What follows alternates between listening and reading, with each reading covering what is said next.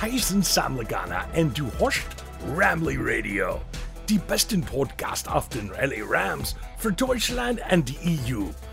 Weißen Haas, Rams Haus. Und nach diesem wunderbaren, nennen wir es einfach mal Deutsch, heiße ich euch jetzt auch willkommen zu Rambly Radio, der letzten Post-Game-Episode für dieses Jahr. An meiner Seite habe ich natürlich wieder den Marcel. Hallo zusammen. Und wir dürfen heute über das Spiel, über die Packers, Spiel gegen die Packers, über das Spiel gegen die Packers. Ja, Simon, sag mal, was ist los hier? Ja, es ist Dinge. Okay, alles klar. Gut. Wir dürfen über das Spiel gegen die Packers reden und anschließend dann nochmal in die ganzen News, die danach passiert sind. Und das sind einige. Aber sowas von. Aber sowas von. Genau. Fangen wir mit dem Packers-Spiel an. Ähm, ja. Wenig ich über- kann nur sagen, also es ist klar, kurz Game-Informationen durchgehen. Ja. Eisig kalter Tag in Green Bay, Wisconsin. Im Lambeau Field. Rams haben ja achtzehn zu zweiunddreißig verloren. Allerdings waren sie die längste Zeit im Spiel drinne. Hat mich überrascht. Sie sind weitergekommen, als jeder vor der Saison gesagt hätte, deswegen bin ich da auch gar nicht böse drüber, gegen eins der besten Teams der Liga zu verlieren. Ja. Stimmt. Und ich kann auch generell, abgesehen von der Defense, kann ich, also der Offense kann ich auf jeden Fall gar nicht böse sein. Die hat uns lange Zeit in diesem Spiel gehalten. War mal andersrum, wie der Rest dieses Jahres. Und insgesamt möchte ich sagen, ja, verdient verloren. Das bessere Team hat gewonnen. Aber lass uns doch noch mal so ein bisschen was äh, näher zum Spiel reingehen. Jo. Insgesamt sämtliche Statistiken, natürlich krass für die Green Bay Packers. Ja. Standout Star in der Offense für uns natürlich äh, Cam Akers. fünf Yards Average, ein Touchdown. Knapp unter zwanzig Carries. Cam Akers wird vor unseren Augen zum Superstar. Und was haben wir geschimpft beim Draft? Das, ja. Ja, aber gut. McVay hat uns wieder eines Besseren belehrt. Auf jeden Fall. Auch generell äh, das äh, Scouting-Department. Ja, brutal dieses Jahr. Dieses Jahr einen brutal guten Draft gehabt. Naja, bis auf Sam Sloman, aber gut. ähm, Sechs Runden-Pick, Kicker... Kicker-Draften halte ich generell halt für... Ah, den, den lassen wir mal außen Scheiße vor. Scheiße an die Wand werfen und hoffen, dass es hält. Ah, lassen wir mal außen vor, den Pick. Aber ansonsten, ja, gute Draft. Ist ja gut gemacht. Ja. Können, lass uns so sagen, äh, Cooper Kupp hat gefehlt. Er wurde groß durch äh, Van Jefferson, der ja auch einen Touchdown gefangen hat, kompensiert. Mit sechs Receptions von sieben Targets. Und dementsprechend lass uns kurz über Jared Goff reden, weil dem kannst du diesen, diese Niederlage auf jeden Fall nicht vorwerfen. Nö. Der hat mehr als solide gespielt. Absolut. Ähm, klar gibt es dann immer so kritische Stimmen. Ein anderer Quarterback hätte vielleicht ähm, aus der Situation noch mehr gemacht, hätte die Offense oder die Defense dadurch ein, besser, ein bisschen besser aussehen lassen. Aber ähm, man darf halt immer noch nicht vergessen, dass Goff immer noch leicht lediert war am Daumen. Dann kam die Kälte dazu, er hat mit Handschuhen gespielt oder so, aber ähm, er, war jetzt nicht, ja, er war jetzt nicht an der, an der Niederlage ähm, schuld. Ne? Der hat keinen kein Turnover produziert. Ähm, hat, ähm, ich glaube auch generell wenig Quarterbacks hätten da in dieser Situation viel besser gespielt. Ja. Ähm, und hat ähm, auch einen Touchdown geworfen und so. Also an Goff lag es in diesem Spiel einfach mal nicht. Und das ist, ähm, ist halt einfach so. Ich diskutiere ich auch gar nicht rum. Ich schiebe die Niederlage weder, de- die Defense hat schlechter gespielt, als wir es gewohnt sind. Ja. Aber Aaron Donald, nee, nicht Aaron Donald, Aaron Rodgers ist ja ein, ich habe irgendwo den Term gelesen, Superheld als Q B. Ja. Und wenn du gegen diese Superhelden als Q B spielst, darfst du keine Fehler machen. Ja. Weil der hat sich aus so vielen Pressures, die die Line produziert hat, rausgewunden. Ja. Der hat äh, unmögliche Würfe gemacht. Und dementsprechend. Und, und auch die Defense hat Fehler gemacht, ne? Also auch äh, leider muss man Aaron Donald das mal angreifen, die ähm, Unsportsmanlike ähm, Strafe hat uns halt bei Dritter und Sieben hat uns halt ähm, gekostet, ne? Ähm, Selbst wenn man äh, da rausgeht, würde ich sagen. Äh, insgesamt hat trotzdem immer noch, selbst wenn wir keine Fehler gemacht haben, war Green Bay das bessere Team. Ja, natürlich, natürlich. Aber solche Situationen kommen dann halt dazu, ne? Ähm, die das Ganze dann halt nicht mehr ganz so gut aussehen lassen. Ähm, aber man hat auch, ich weiß nicht, wie du es gesehen hast, Simon, aber ich fand, man hat Aaron Donald angemerkt, dass er nicht irgendwie bei hundert Prozent war.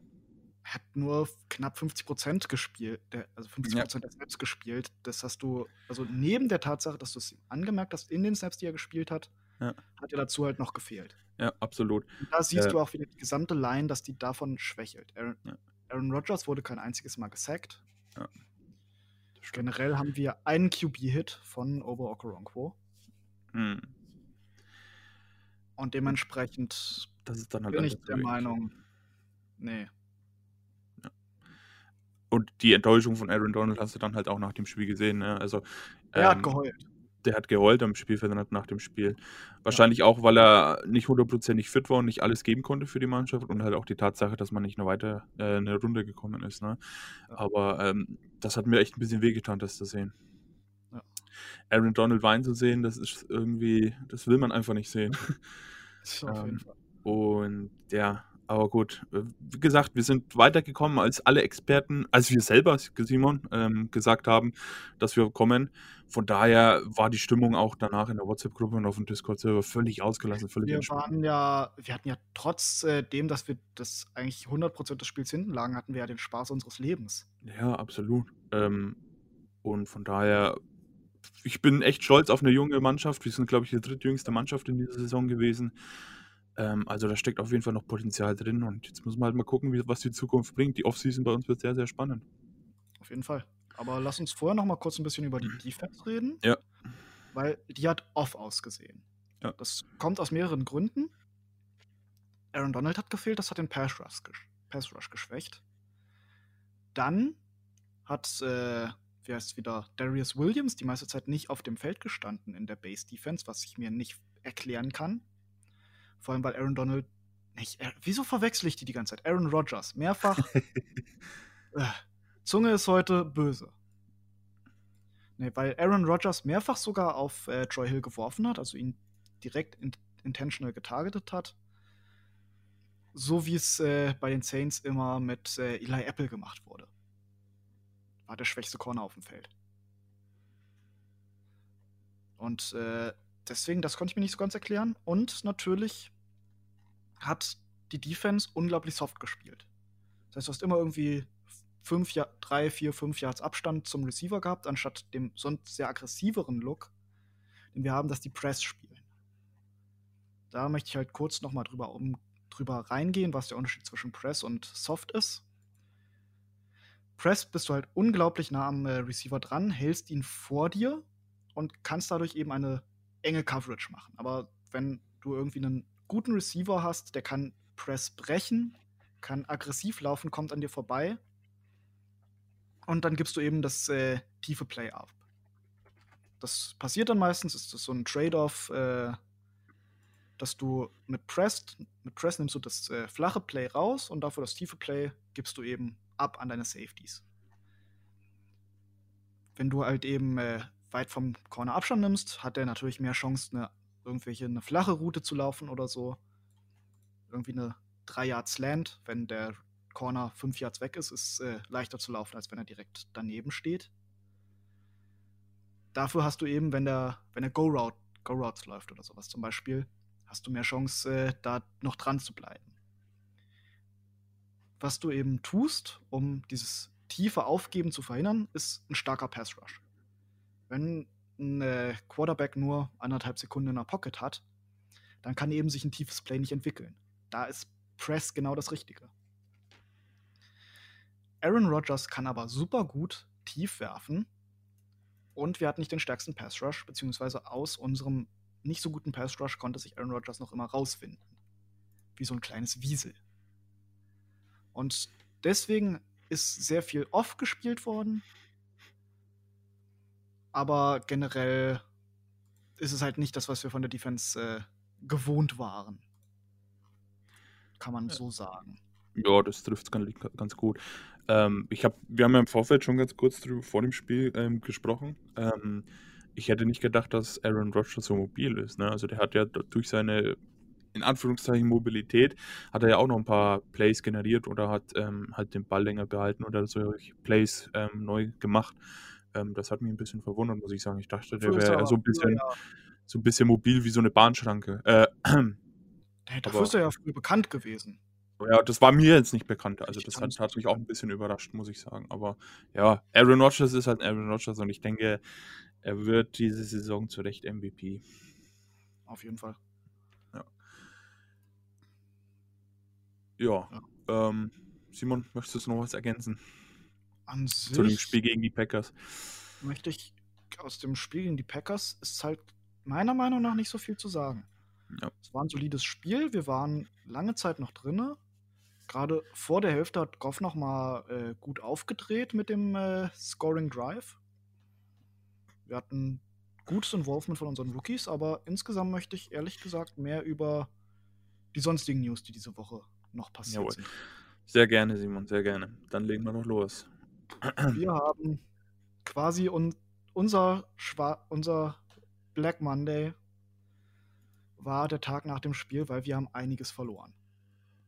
Ja. Das, Klasse, das äh, Größte ist natürlich, das werdet ihr alle mitbekommen haben, Brandon Staley, unser First-Year-Coordinator, ist Headcoach bei den Chargers geworden. Ein kann ich absolut, ich finde. Ja. Ähm, kann ich absolut verstehen, die Entscheidung, dass man den nächsten Schritt zum Headcoach machen möchte. Und die Chargers haben da sehr, sehr viel Potenzial, ne? Ähm, gerade mit einem jungen Q B, mit Herbert und ähm, einer guten Defense, also da kann Staley wirklich einiges draus machen. Ja, also die Chargers Defense, wenn die äh, mal gesund bleibt, dann ist die ja wirklich äh, krass mit äh, ihrem Safety, wie heißt er wieder, Derwin James ja. und äh, Joey Bosa, ja. da hast du schon geil. Und die haben auch noch ein bisschen Cap, äh, können somit in der ähm, auf dem, auf dem Free-Agent-Markt ein bisschen was machen. Also da ist, da ist Potenzial dahinter. Ne? Ähm, was kann ich, ich absolut äh, auch verstehen. Immer wieder sehe, dass, äh, die, dass die Chargers mit äh, dass die Chargers lieber hätten einen äh, Offensive-Minded Head Coach holen sollen. Aber das sehe ich anders. Äh, Brandon Staley ist so dieses perfekte, was ich glaube, der kommt ja an sich aus einem offensiven System. Der war College Quarterback. Der versteht Defense, weil er Offense versteht und der versteht Offense, weil er Defense versteht. Ja, du weißt, stimmt. was ich meine. Ja, ja, ich verstehe absolut. Er kann lesen und weiß, äh, wie er das angreifen soll. Ja. Er kann Offensive Formation lesen und weiß, äh, wie man daraus äh, jetzt an, wie man äh, die jetzt verteidigen soll. Ja. Oder genauso, dass er Herbert einen Tipp noch aufs Ohr sagt. Ähm, du, pass auf, der steht so und so, da könnte das und das passieren. Ne? Also, ähm, ich glaube, das war keine dumme Idee von den Chargers, wirklich nicht. Auf keinen Fall. Ich, man hat sich an äh, First-Year-Defensive-Coordinatoren oft mal verbrannt. Vance Joseph kommt da jetzt äh, rein, aber auch einfach dadurch, dass äh, Head-Coaching ja viel weniger all, mit äh, tatsächlichem Play-Calling als mit äh, Teamverbundenheit, Teammotivation, was ja Staley super gut kann. Das, äh, die ganzen Spieler waren ja, der, die, der war ja super beliebt bei allen Spielern. Ja. Und hast du dazu auch noch äh, ja. Situation Management. Ja. Das, äh, Ti- Timeouts, was ja das große Problem war von, äh, wie heißt er wieder, Anthony Lynn. Glaube ich ja. insgesamt schon, dass... Hast du, hast du aber auch eine Situation gesehen, ähm, beim Packers-Spiel, wo sich Jalen Ramsey dann an der Seitenlinie übelst aufgeregt hat, wo Brandon Staley nur den Finger hebt und sofort ist Ruhe von Jalen Ramsey. Ne? Also der hat halt eine Aura, da wo auch die vermeintlichen Superstars ähm, nicht durchdrehen und die halt ein bisschen auf den Boden wieder zurückbringen. Na, also g- gute Wahl von den Chargers. Also, so leid mir tot für uns natürlich, aber ähm, ja, muss man damit leben, so ist die N F L. Sind jetzt dann halt nur noch neunundzwanzig Teams, die einen Headcoach von uns abziehen, aber ähm, ja, ist halt der, so. Ne? Der Sean McVay Coaching Tree wächst. Wird, wird immer größer, ja. Mit, äh, mit äh, Matt LaFleur. Matt LaFleur, der, der ja man aber auch wohlgemerkt aus mehr zum Shanahan Coaching Tree bezeichnen kann, weil der war ja auch seine längste Zeit zusammen mit äh, Kyle Shanahans Vater, Mike, ja. war ja der Head Coach damals bei den äh, Washington Name Redacteds und äh, hat da eben seine Erfahrung gesammelt und da kommt er zusammen mit McVay, Kyle und eben LaFleur waren alle zusammen in diesem äh, Washington Football Team, Coaching Staff. Ja. Dann ist ja Zac Taylor, Jury is still out. Aber man hört nicht so viel Gutes über Zac Taylor tatsächlich. Mm, ja. ja. Aber das Letzte, was ich gelesen habe, ist, dass er halt an, sei- an seinen Jungs festhalten will, gerade im Coaching-Tree, trotz der Tatsache, dass sie nicht gut sind. Das habe ich sehr viel gelesen. Okay. Ja, ich, ich meine, der hatte jetzt sie halt auch wieder ein bisschen Pech mit äh, der Verletzung von Burrow dann. Ja. Aber ich glaube, die gehen nächstes Jahr nochmal mit ihm und schauen, wenn die Tendenzen positiv sind, dass man dann weiter mit ihm geht. Ansonsten ja, wird man sie wahrscheinlich trennen von ihm. Ja. Aber mal gucken. Ja. N F L kann viel passieren. Aber dann lass uns nochmal kurz weiterreden ja. über den, äh, weil unser Linebacker-Coach Joe Barry geht zusammen mit Brandon Staley. Die ist quasi frisch, die News. Die kam eben erst rein. Wird da Assistant Head Coach. Und auch Linebacker Coach wieder. Also quasi dieselbe Position, wie ähm, bei uns jetzt halt auch gemacht hat. Ja, das, äh, das heißt, äh, Sta- das Staleys Coaching Staff hat ja er sich, hat er sich ja aufgebaut. Seine Assistant, also seine Position Coaches, und dann sieht man eben, dass er davon was hält. Finde ich in Ordnung. Ja, Joe Barry, bringt, Joe Barry bringt auch auf jeden Fall neunzehn Jahre N F L-Erfahrung mit. Ne? Das heißt auch was, wenn man ähm, so einen jungen, als junger Head Coach ähm, sich die Erfahrung von einem alten ähm, Linebacker oder Coach im Allgemeinen holt. Hat man ja bei McVay und Wade Phillips damals auch gesehen. Ne? Ja. Ähm, dass man da sich halt einfach ein bisschen Erfahrung mitbringt, ist völlig normal.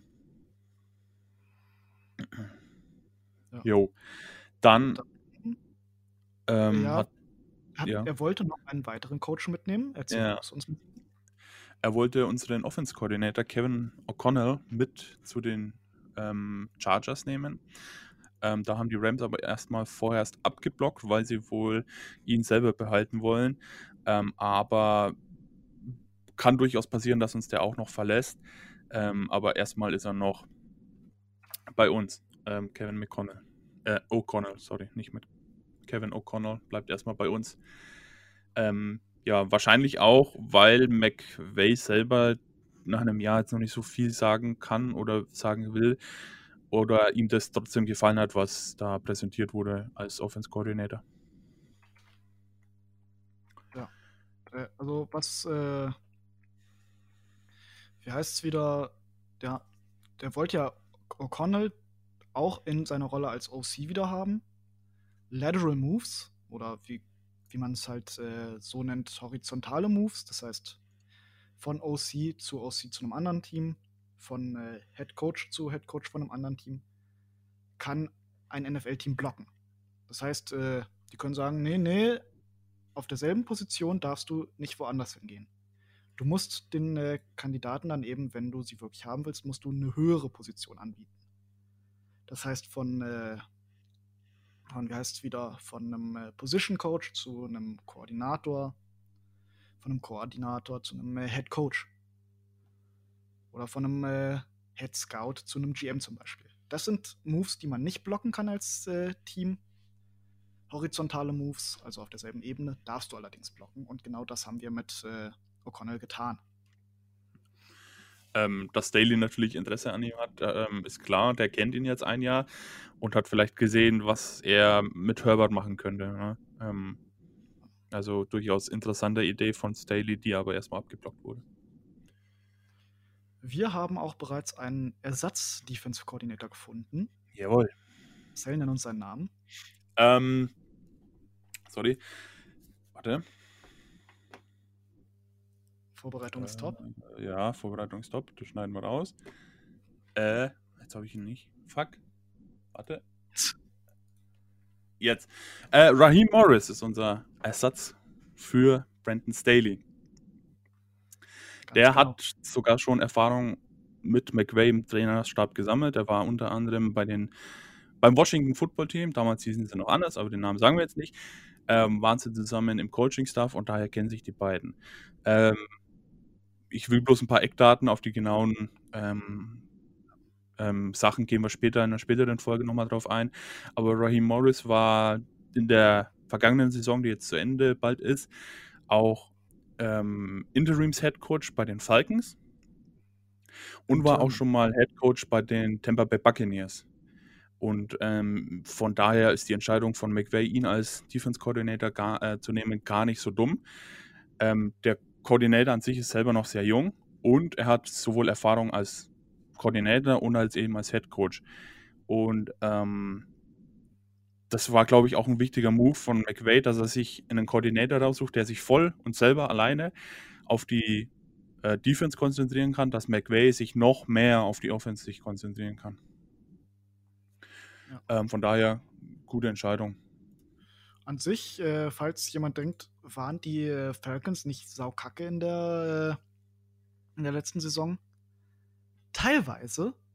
Sie waren, ab, sie waren als äh, der damalige Headcoach noch äh, drin war, ungefähr auf einunddreißig, so, oder so um die dreißig in den meisten signifikanten Statistiken.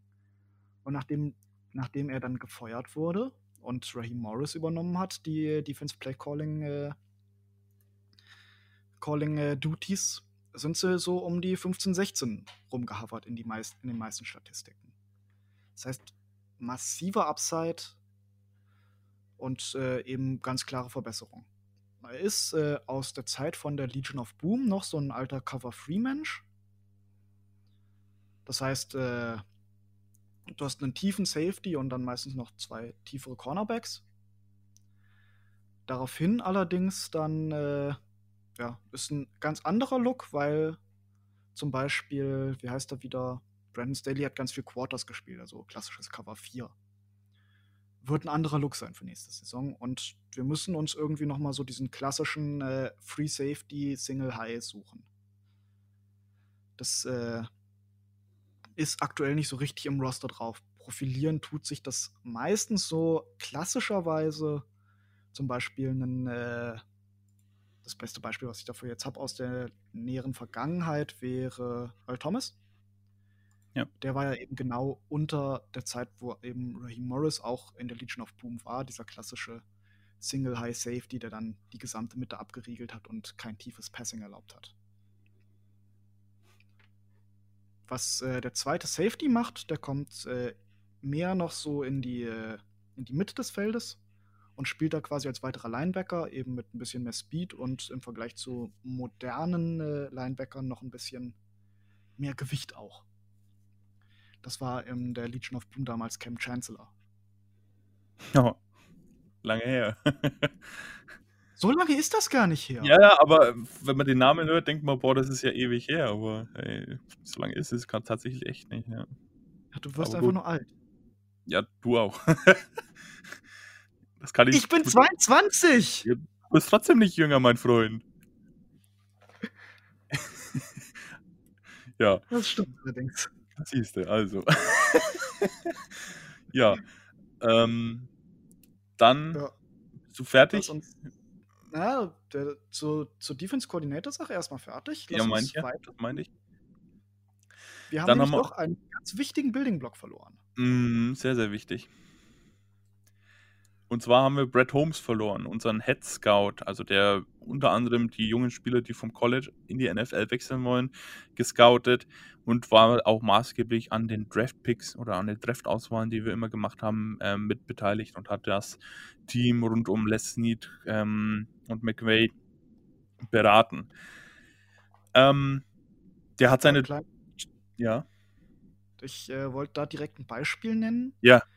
Der war diese Saison unter anderem einer der stärksten Befürworter davon, dass man äh, Jordan Fuller draftet. Ja. Beziehungsweise auch, dass man äh, letztes Jahr Darius Williams von den äh, damals waren es äh, Packers war, vom Waiver Wire holt. Also da sieht man direkt den äh, Einsatz, den er hatte. Ein Hauptgrund neben seiner aber äh, starken Position im Drafting, ist noch äh, der Einfluss, den er auch äh, auf zum Beispiel die gesamte Culture hat. Der hat sich sehr viel für eben Schwarze eingesetzt und diese ganzen positiven Social Movements.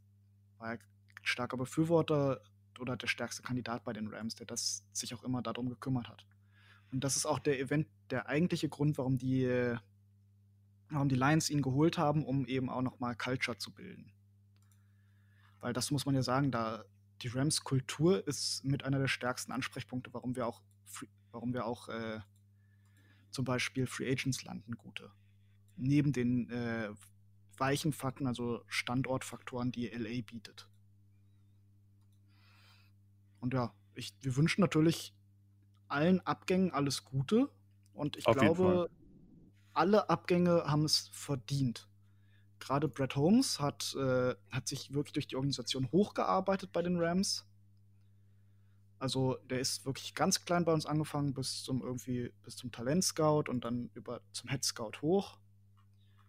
Und jetzt eben hat er den verdienten Sprung nach jahrelanger guter Arbeit. Wir haben ja immer in den späten Runden gut gepickt, muss man sagen.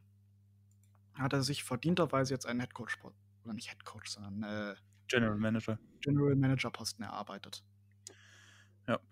Ähm, was uns aber auch einen Vorteil bringt, oder ein kleines Schmankerl oder ein kleines Extra bringt durch den Abgang, sind, dass wir aufgrund der neuen Regelung, dass man schwarze Mitarbeiter, ähm, dass man dadurch, dafür eine Belohnung bekommt. Wir bekommen quasi ähm, zwei Drittrunden-Picks verteilt auf dieses und aufs nächstes Jahr, ähm, dafür, dass wir ihn ausgebildet haben. Oder dass er bei uns halt im, im, im, im Staff war, dafür bekommen wir die. Also wir bekommen dieses Jahr einen Drittrunden-Pick dafür und nächstes Jahr auch einen Drittrunden-Pick dafür. Ähm, genau. Da machen sich jetzt auch viele, ähm, ja sagen immer viele, ja, da, dann holen sich halt äh, N F L-Teams oder sowas jetzt einen schwarzen Coach oder einen schwarzen Front-Office-Mitarbeiter und geben den weg und dann bekommen sie Draft-Picks. Aber wenn man sieht, wie lange der bei uns in, in, in Los Angeles war, bei den Rams, ähm, dann denke ich nicht, dass wir das gemacht haben, nur um die ähm, zwei Drittrunden-Picks abzustauben. Äh, damals gab es diese erweiterte Rooney Rule ja auch gar nicht. Ja, das äh, kam dieses Jahr. Und generell ist eben eine, ist ein, die N F L ist eben dieser klassische Old Boys Club und ganz viele Jobs bekommst du ja nur, wenn du dadurch, dass du irgendwen kennst. Ja. Und auch teilweise unverdient. Bestes Beispiel war ja jetzt wieder, worüber ich mich immer wieder so aufregen kann, äh, die Texas-Organisation, die ihren, äh, die mehrere zehntausend Dollar ausgegeben haben, um, ein, um eine Liste an Kandidaten zu bekommen für ihre vakante General-Manager-Position, nur um dann doch eben den besten Kumpel vom äh, von Schlangenzunge oder wie auch immer der Spasti da heißt. Ja, das sollte man jetzt nicht so sagen, ja, aber er wird, sagen, von der, seinen, er wird von seinen, von seinen Spielern massiv gehasst. Von allen. Ja. Ähm, ja, aber wie gesagt, also der war jetzt halt schon länger drin und da denke ich, ähm, ist auch halt wieder eine Entscheidung von der N F L und die Owner natürlich auch. Aber ähm, ja, ich denke, die Rams sind da eh ein, eine sehr gute Franchise, was solche Sachen geht, mit zum Beispiel auch Ähm, Minderheiten, also ich will es nicht, ich will es jetzt nicht so klingen, als ob ich sowas befürworte oder so, aber Minderheiten, die halt in Amerika einfach gang und gäbe sind, ähm, in den, in den, in den, ähm, ins Front Office zu holen oder sowas. Also da sind die Rams ja äh, immer vorne mit dabei, ne? Ähm, und haben auch eine ganz gute ähm, Basis und auch eine ganz gute ähm, Front Office-Sache da. Da kommen auch Informationen ganz, ganz selten raus und so. Geht ja auch andersrum, wir sind eins äh, der ersten Teams gewesen, das männliche Cheerleader hatte. Ja, eben, also solche Sachen, ne? Ähm, ich denke, wir sind da nicht ganz weltfremd wie vielleicht andere Franchises, um es mal vorsichtig auszudrücken. Ja. ja. Also, das ich äh, war es jetzt erstmal an sich. Lass uns nochmal kurz über äh, die Draft-Position an sich reden, weil wir kriegen ja mehrere Compicks, so wie es aktuell aussieht. Wir stehen so gar nicht mal mehr so schlecht da. Wir haben einen Zweitrunden-Pick, Nummer siebenundfünfzig, einen Drittrunden-Pick, Nummer äh, neunundachtzig, dann äh, zwei weitere Com-Picks in der dritten Runde, einer von äh, für Brad Holmes, einer für den Abgang von äh, Dante Fowler und dann ein Viertrunden-Comp-Pick für Corey Littleton. Wann diese Picks sind, muss noch bestimmt werden, ebenso wie der Sechst- und der Siebtrunden-Pick, die wir haben. Die sind ganz normale Picks, die wir so übrig hatten. Aber wie gesagt, dadurch, dass erst nochmal die Comp-Picks vergeben werden müssen, wie sie sich im Endeffekt äh, anordnen, kann man da noch nicht sagen, wo sie stehen. Ja, aber so schlecht wie Anfang der Saison schaut es jetzt gar nicht mehr so, sch- so aus. Ne? Also kann man, kann man durchaus was machen. Ne? Ähm, und wir haben natürlich auch eine Reihe an Positionen, die wieder gefüllt werden müssen. Auf jeden Fall, aber ähm, da würde ich alles nochmal in der Off-Season-Folge drüber reden. Ja, ja, also wir haben zahlreiche Free Agents, die dieses Jahr abgehen. Ähm, ja, mal gucken, wen wir davon behalten können. Also eins ist sicher, wir werden wahrscheinlich John Johnson nicht mehr zurückbekommen. Das ist, glaube ich, ziemlich sicher.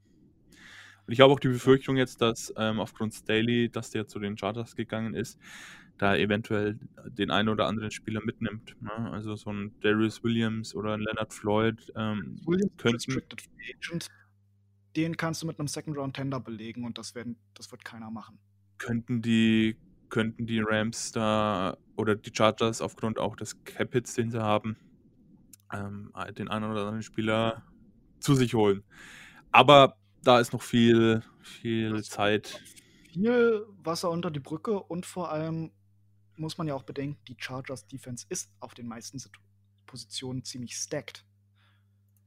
Die meisten äh, Löcher, die die haben, ist ja quasi Linebacker-Core, wo wir A nichts abgeben und B auch nichts haben, was sich abzugeben lassen würde. Das stimmt, ja. So wie, äh, wie heißt es wieder, Offensive Line. Ja. Gut, da müssten wir selber irgendwie nachbauen.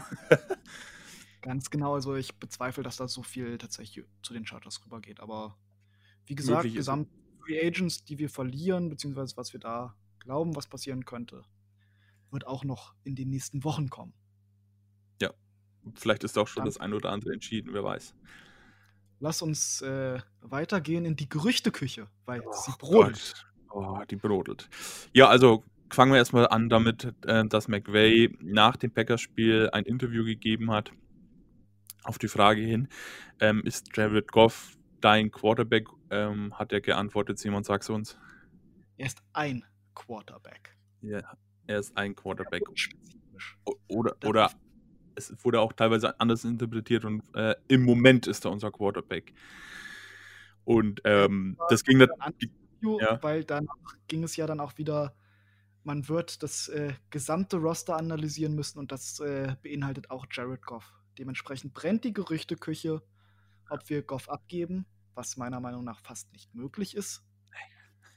Und weil die Gerüchteküche ja noch mehr brennt, einer meiner absoluten Lieblingsquarterbacks, äh, John Watson, möchte aus dem br- brennenden Müllfeuer, das die Texans-Organisation ist, verständlicherweise raus.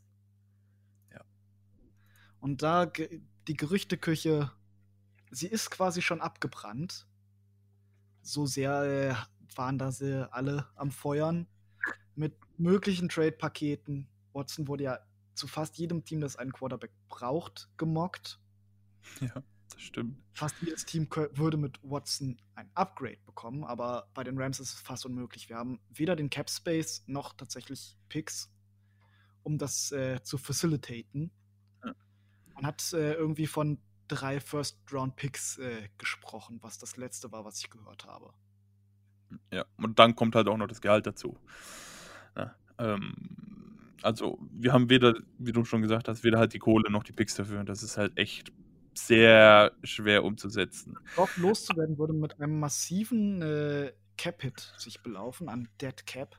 Ja. Und das, äh, wir werden Jared Goff bis zum Ende der zweitausendzweiundzwanzig-Saison äh, drinne behalten. Da hat sein Vertrag nämlich ein potenzielles Out. Bis dahin ist er mindestens Backup. Sind nächst ähm, fünfundsechzig Millionen Dead Cap übrigens. Das ist eine Menge. Ja, das stimmt. Ähm, es würde noch ein Szenario geben, also das wäre jetzt das Szenario, wenn man ihn vor dem ersten Juni ähm, cutten würde, beziehungsweise eher cutten. Und wenn wir ihn nach dem ersten Juni cutten, sind wir bei neunundvierzig Millionen, was natürlich immer noch wahnsinnig viel Kohle ist, ne? Gar keine Frage. Bei einem Trade vor dem ersten Juni wären es zweiundzwanzig Millionen Dead Cap. Ja. Und bei einem Trade nach dem ersten Juni wären es nur noch sechs Millionen. Klingt dann natürlich super, ja, dann traden wir halt einfach nach dem ersten Juni, ist doch gar kein Problem. Aber ihr dürft nicht vergessen, in den nächsten Jahren. Ja, klar, und ihr dürft nicht vergessen, da war der Draft schon in der Zeit und die meisten Free Agents sind auch schon passiert. Ne? Ähm, also sehr unwahrscheinlich, dass wir den, falls wir ihn loswerden sollten, nach dem ersten Juni loswerden. Und was dazu kommt, dass du meiner Meinung nach ist, kratzt das hier an einer Situation wie Brock Osweiler, den ja damals die Houston Texans äh, berühmterweise getradet haben. Und zwar für einen Pick. Nicht, dass sie einen bekommen, sondern die haben einen Second-Round-Pick abgegeben. Das sind die Cleveland Browns, die damals äh, massiv viel Cap-Space hatten, den, sie, den sich aufnehmen, um dann eben äh, den äh, Texans Cap-Relief zu geben. Es war quasi ein Salary-Dump. In der N B A ist das äh, sehr viel prävalenter oder bekannter oder wird da viel mehr gemacht als in der N F L. Aber da war mal ein Beispiel, dass das passiert ist. Dass man einen schlechten Quarterback mit einem massiven Vertrag äh, eben aus seinem Team rausholt, indem man dafür bezahlt. Und, aber ich glaube, auch das werden die Rams nicht tun. Dafür haben wir zu wenig Picks. Ja, sehr unwahrscheinlich. Wie gesagt, das ist... Also Watson, ich kann es mir nicht vorstellen. Ich kann es mir beim besten Willen nicht vorstellen. Aber es wäre nicht die Rams, wenn da nicht irgendwas kommen würde. Ich habe schon angedeutet, dass irgendwas kommt. Ob das jetzt groß ist oder nicht, aber irgendwas wird passieren ähm, auf der Quarterback-Position. Ähm, ja, wie gesagt, müssen wir mal warten. Ich bin der Meinung, Jared Goff wird, äh, hat einen soliden Floor, den er auch jetzt im Packers-Spiel wieder gezeigt hat, mit dem man arbeiten kann. Man muss halt eben um ihn rumbauen. Allerdings ja, ist mit diesem äh, Vertrag halt sauschwer. Ja, aber auch McVay war ja ein bisschen frustriert oder zu Recht frustriert, weil er ja dieses Jahr das Playbook und ähm, noch mehr um, um, um, McGo- äh, um Goff herumgebaut hat, die Playcalls noch einfacher gemacht hat und auch das hat nicht funktioniert. Also man muss sich ja nur mal die, an die Grenzen. Ich, ne? Das ist ja wieder hochfaszinierend, diese Next-Gen-Stats äh, Passing-Statistiken. Wie schlecht oder wie wenig da überhaupt ein Deep Ball gecallt wurde über die, über das, äh, die gesamte Saison hinweg von von äh, Jared Goff. Das kann teilweise mit dem Fehlen eines Deep Threats zu tun haben, aber auch so. Man hat ja gesehen, zum Beispiel mit, äh, mit John Wolford, dass er auch mit dem vorhandenen Receiving Talent viel mehr in die Tiefe gehen kann. Ja, und, und halt auch das ähm, Play-Call ändern auf dem Spielfeld, ne? Was ja. Wolford gemacht hat, das ist ja, was Goff halt einfach nicht gemacht hat. Es soll jetzt auch kein Goff-Bashing werden, um Gottes Willen, aber es muss halt einfach was passieren, weil sonst okay. sehe ich für nächstes Jahr... Er zeigt selber, die, dass er doch mit eventuell einem nochmal einem anderen äh, Q B-Coach oder nochmal arbeiten an seiner äh, Footwork, an seiner Pocket-Presence oder auch generell einfach am Defense-Lesen in einer weiteren Offseason, die eventuell dann auch nicht nur virtuell ist, sondern... Ja. eben auch tatsächlich in irgendwelche richtigen äh, Practices hat. Eine Preseason oder sowas zum Beispiel. Dass wir da dann was sehen, das würde mich interessieren. Und, Und er braucht... Ja, er, er zeigt brauch- jetzt, dass er das tatsächlich kann. Oder es wird irgendwie spätestens nach diesem Jahr. Das ist jetzt für mich, glaube ich, das äh, Do-or-Die-Jahr. Was er braucht, er braucht auf jeden Fall Druck. Also nicht von den Gegenspielern, sondern innerhalb des Kaders braucht er Druck. Ähm, da muss Druck von den Gegenspielern braucht er gar nicht. Das hat er, das hat ja, er inzwischen das über vier Jahre gezeigt, dass er das nicht kann. Richtig, damit. Aber er braucht Druck innerhalb des Kaders. Also da muss auf jeden Fall ähm, irgendwas kommen. Ne? Ob wir jetzt einen Free Agent holen, der relativ günstig ist, oder ob wir einen, äh, einen draften. Was ich mir persönlich wünschen würde, dass wir uns einen draften, dass McVay sich endlich mal einen Quarterback draften kann, den er quasi selber ausbilden kann. Aber ähm, ja, das geht schon wieder zu viel in Richtung Draft und was passieren könnte. Ähm, wie gesagt, da wollen wir eine Special-Folge drüber machen, aber das sind halt so die Szenarien, die auch Simon und ich die ganze Zeit durchspielen. Und äh, wenn, wenn wir irgendwas lesen, Simon und ich schicken uns hier Sachen hin und her, das ist ja Wahnsinn. Aber ja, es muss irgendwas passieren. Ähm, ich glaube nicht, dass er die Zukunft ist, glaube ich nicht. Kann ich mir nicht vorstellen. Ja. So hart das jetzt klingen mag. Ja. Genau. War es das auch für diese Folge? Hast du noch ja. irgendwas? Ähm, ja, ich habe noch ganz kurz, ähm, ich habe noch was Interessantes rausgefunden oder gelesen. Ähm, das war die durchschnittliche Startposition. Würde ich äh, in, eine Off- in eine Saisonabschlussfolge packen. Okay, alles klar. Das Einzige, was dementsprechend noch bleibt, ist die Ankündigung, was wir, wovon ihr in den nächsten Wochen noch mal mehr hört, von unseren Rambly Radio Awards. Ja, genau. Und das wird eben unser Ersatz für den Defensive Player of the Year, Offensive Player of the Year, Rookie of the Year, beziehungsweise äh, das Spiel des Jahres oder Moment des Jahres. Wir werden dann noch mal genau gucken, was, äh, was wir genau auszeichnen werden, und dann werden wir es zur Abstimmung geben. Aber wie gesagt, das werdet ihr alles noch mal ein bisschen mehr hören. Unter anderem wahrscheinlich zuerst in der WhatsApp-Gruppe und danach auch im Podcast. Und dann werden wir euch das alles in einer wunderbaren Gala präsentieren. Darby. Genau, so machen wir das.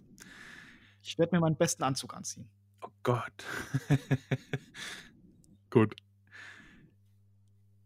Ja, ich habe jetzt, lass mich noch mal kurz durchgucken, ich habe soweit nichts mehr. Ähm, ja, ansonsten würde ich sagen, vielen Dank wie immer, Simon.